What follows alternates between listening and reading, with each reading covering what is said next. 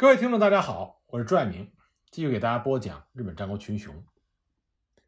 在日本战国，曾经有过一个家族，他们父子数人，为了主公，在战场上英勇杀敌，最终壮烈战死。他们的故事呢，一直在日本的民间被传颂。那么，这个家族就是森氏一族。那么，说起森氏一族，很多人并不熟悉。但是说起和织田信长在本能寺之变中一同赴死的森兰丸，那么很多人就记忆深刻了。其实当时和信长赴死的不仅仅是森兰丸，还有森兰丸的另外两位兄弟。不仅如此，森兰丸的两位兄长森可隆、森长可，还有他们的父亲森可成。都是在战场之上，为了主公，力战而死的。那么今天这集开始呢，我就给大家讲一讲这森氏一族父子众人的故事。我们先来说说森氏父子中的这位父亲，也就是森可成。森可成是越后手森可行的儿子，出身羽利郡，是森长可、森可隆、森兰丸等人的父亲。最初呢。他侍奉的是美浓斋藤家，后来在织田信长接任了织田家家主之后，改投到织田家，是信长初期倚重的重臣之一，几乎参加了织田信长创业初期的全部战役。公元一五五四年，森可成随着织田信长出阵，攻打尾张青州城之前的本家，他击毙了对方的主将。这样就使得织田信长成为了织田家最高的领袖。稻生河战爆发前夕，柴田胜家、银秀珍这些织田的重臣纷纷支持信长的弟弟织田信行，但是森可成却对自己的主君织田信长忠心耿耿，并且在稻生河战中立下了大功。之后，织田氏的分家镰仓城的织田信清、信贤父子内讧。信长又是派遣了森可成，以信长的援军的身份加入到信清方，在福野之战中击败了织田信贤。那么第二年呢，信长就趁机将岩仓城兼并。一五六零年，统辖间合战，在信长的成名战中，森可成建议信长率领骑兵部队居高临下的发起突击，信长采纳了他的建议，最终。大获全胜，金川家的家主金川义元当场战死。随后呢，德川家康宣布独立，并且与信长结盟。那么，再无后顾之忧的信长开始着手进行美浓攻略。一五六五年，森可成被封为金山城的城主，信长将封锁道叶山城东线的重任交付给了森可成。传说森可成与他的全族。一起移居到金山城后，曾经对着织田信长发誓，即使自己战死，也绝对不会向敌人打开城门。在信长上洛南近江攻略的时候，森可成与柴田胜家等织田家的名将联手，攻克了六角家数代苦心建造的坚固堡垒观音寺城。同月，还迫使圣龙寺城的城主岩城有通降服了织田信长。信长上洛成功之后，森可成与柴田胜家、佐有间信胜、丰屋赖隆、板井正上等人共同负责京都的政务，在内政方面发挥了自己的才能。随后呢，因为前井长政反叛，为了防御朝仓前井联军的侵略，信长在晋江宇佐山筑城，并且颁布了诸将的守备任务。其中，柴田胜家守卫长光寺城，佐久间信胜守卫用元城，丹羽长秀负责佐和山城，羽柴秀吉也是丰臣秀吉负责横山城。那么，位于琵琶湖南面的宇佐山城，是从湖西进入京城的必经之路，是京都防卫线最重要的关卡。那么，这个重任就由森可成担任。由此也可以看出，织田信长。对森可成的信任。公元一五七零年，信长上洛击败了三好家，卷土而来，由摄津登陆，与本元寺一向宗徒联合向信长宣战。织田家的主力几乎全部都被派往了摄津，而就在这个时候，朝仓家和前景家趁机而动，三万大军直扑宇佐山城。那么这个时候，守卫宇佐山城的森可成手里只有一千人的城防军。那么当他得到了前景朝仓联军接近的报告以后，他率领五百兵出于乐山城，封锁了坂本口周边的街道。并且呢，在联军来的必经之路上设置了伏兵。那么，在与前景朝仓联军的先锋接触战中，曾可成取得了胜利。在此之后，信长的弟弟织田信治和晋江国众青地茂纲率领了两千多人前来坂本口协助防守。不过，前景朝仓联军那边也得到了本元寺僧兵团的增援。双方兵力的差距过于悬殊。虽然织田军奋勇作战，击退了联军的先锋朝仓景建的部队，但是朝仓方又发起了第二波的进攻。而与此同时，前井军的两千人也从侧面攻击森可成的部队。前景长政最精锐的旗本也加入了战斗。那么严立寺的僧兵团也赶到。增援前景朝仓联军，在对手极大优势的兵力攻击下，织田军终于寡不敌众，溃败。森可成、织田信治、青地茂刚英勇战死。而这个时候，焦头烂额的织田信长根本没有办法调兵支援宇佐山城。不过，森可成他们是在城外战死的。虽然主将战死，但是森可成留在宇佐山城守城的他的部将。仍然拒不投降，指挥着剩下的五百人坚持抗战。那么前景朝仓联军强攻不下，最后就放弃了攻城，朝着目标京都而去。那么森可成的这两位家臣，一个叫歌舞元正，一个叫肥田直胜，在战后都受到了织田信长的奖赏和称赞。那么森可成战死的时候，享年四十八岁。他的家主之位，因为他的长子森可隆。在之前的越前之战中已经阵亡，所以家主的位置就由他的次子森长可继承了。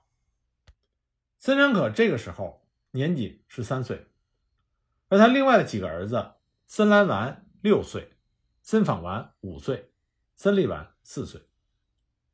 那满怀着丧夫痛苦的妻子阿莹，命令自己的儿子森长可厚礼延请高僧容颜和尚，在金山城边。开创了大龙山可成寺，森可成的灵位就被供奉在寺中，而他妻子阿莹也在此落发为尼，皈依了一向真宗，法号妙相。那关于森可成的长子森可隆，史料非常有限。现在我们唯一知道的是，公元一五七零年，森可成接受织田信长的命令，进攻朝仓家死守的。越前敦贺的首统山城，那么森可隆与自己的父亲同行，这也是森可隆的出阵。当时呢，森可隆作战勇猛，第一个攻入城内，但是因为过于的深入敌阵而受到反击，最后战死，年仅十九岁。这是记载的关于他的唯一史料。那么，因为森可成和他的长子森可隆。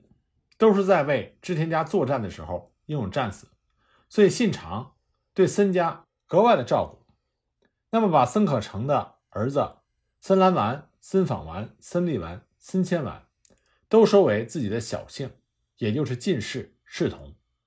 那唯一没有做侍从的呢，就是继承家主之位的森长可。那么，森长可也是战国出名的勇将，他的脾气非常的暴躁冲动。与他的同僚起争执的时候，经常是口出秽言，甚至拔刀杀人。作战的时候也经常的违反军令，爱理不理。但是信长知情之后，也只是口头或者是书信的告诫，从来没有真正处罚过森长可。可见信长对他的宠爱。不过森长可和他弟弟森兰丸一样，同样是容貌俊秀，而且呢，孙长可武勇过人。他手中拿的是名枪“人间五谷”，胯下是名马百段。他曾经在1574年的伊势长岛之战中，用十文字枪“人间五谷”一连拿下了二十七个首级。他可以和称为“鬼柴田”的织田家的名将柴田胜家相媲美，所以呢，也被人称之为“鬼武藏”。在森可成战死的时候。孙长可只有十三岁，但继承了家主之位，并且成为了美浓金山的城主。后来，他参与了长岛一向一揆的平定战，后来和稻叶良通、关城正义一起进攻了一揆的势力。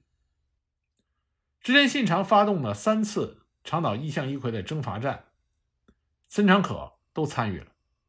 之后呢，他还参与了长小之战、美浓岩村城之战。越中国征讨、射津本愿寺征讨等等。公元一五八二年，在征讨武田家的甲州征伐，他担任了先锋部队。他先是降服了松尾城的小笠原信领，又击溃了饭田城的保科正直，并且追击了保科正直的残余部队，讨取了数十骑。在进攻仁和胜信守备的高远城的时候。他与织田信忠率领的本队合流，立下了很多的战功，所以在武田家灭亡之后，森长可因功被授予了信浓川中岛四郡以及海津城二十万七千九百担的封地。这个俸禄是织田家年轻一辈武士中最高的人，与普代重臣同等级的超高的待遇，这更加显示了信长对森长可的偏爱。那么，森长可进驻海津城，道叶真通进入了范山城。上杉景胜以出身信浓的家臣岩井信能去劝降北信浓的豪族。那么，对织田家入主信浓感到不满的武田家的遗臣羽川亲政，因此就发动了一揆，聚集了一万人，包围了道叶真通所在的范山城。得到消息的织田信长。就派遣了道叶勘右卫门、道叶刑部、道叶彦一这些人组成了援军，前往救援范山城。同时呢，织田信忠也派遣家臣加入了援军的阵营。听说织田军来援之后，羽川亲政率领一葵军转到了山中，修复了大藏城作为据点，而羽川亲政也通好于北边越后国的上杉景胜。那么，伊奎方以八千的兵力进出于长沼口一带。那么，获得消息的森长可主动出击，他率领三千人对伊奎军展开了攻击。森长可以一千人为先锋突击伊奎军，其余两千人则在山间埋伏，将伊奎军引到了伏兵处，两路夹攻，击溃了武田的伊奎军，将武田伊奎军逼退了七里多。并且斩杀了敌军一千二百多人。武田一揆的残军退到了大藏城之后，森长可又一鼓作气追杀到了大藏城，杀死了城中的女子和儿童一千多人，总共杀死了两千四百五十人。那么还有一种说法呢，说森长可杀死了城中男女，一共是三千人之多。那么经此惨败，包围范山城的武田一葵军自然就溃散了。那么，森长可安排好范山城的防备之后，道也真通被招到了信长所在的邹房本镇。那么，织田家另外的援军也都退回了安土城。森长可这个战的功绩得到了织田信忠的赏识，当时还颁下了感谢状，予以加冕。此战过后，森长可持续进入山中追剿武田一奎，并对降服的国人众要求。交出人质，命令百姓重回到村庄屯垦。那么上山景胜趁着织田军跟武田一奎军交战的时候，就安排了原来信浓的豪族岛津忠直进入到信浓的长沼城，而武田家的遗臣，也是武田一揆的发动者于川亲政，也依附于上杉家，被上杉景胜安排到了真部岛城，和岩井信能一起警备仁科方面。后来由于织田家的家臣柴田胜家领军去攻打越中的于津城，那么上杉景胜决定领兵增援，那么森长可就借这个机会率领五千兵马北上，在击败了羽川亲政之后，一路攻到了越后的二本木一带。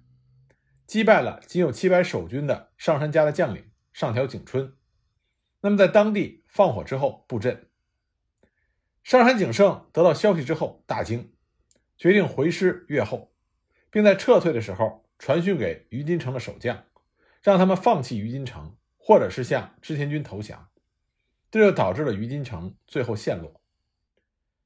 那么本能寺之变，织田信长身死，他死后。织田家的内部开始斗争，森长可有感于事态严重，那么他就抛弃了因为信长之死局面更加混乱的信浓的领地，回到了森家的大本营金山城，随着丹羽长秀一起支持丰臣秀吉，并且成为了秀吉的家臣。公元一五八四年，森长可参加了小牧长久手之战，他和他的岳父池田恒兴一起。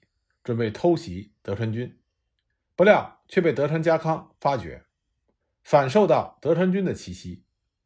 他的岳父池田恒兴和大舅子池田元助尽皆战死。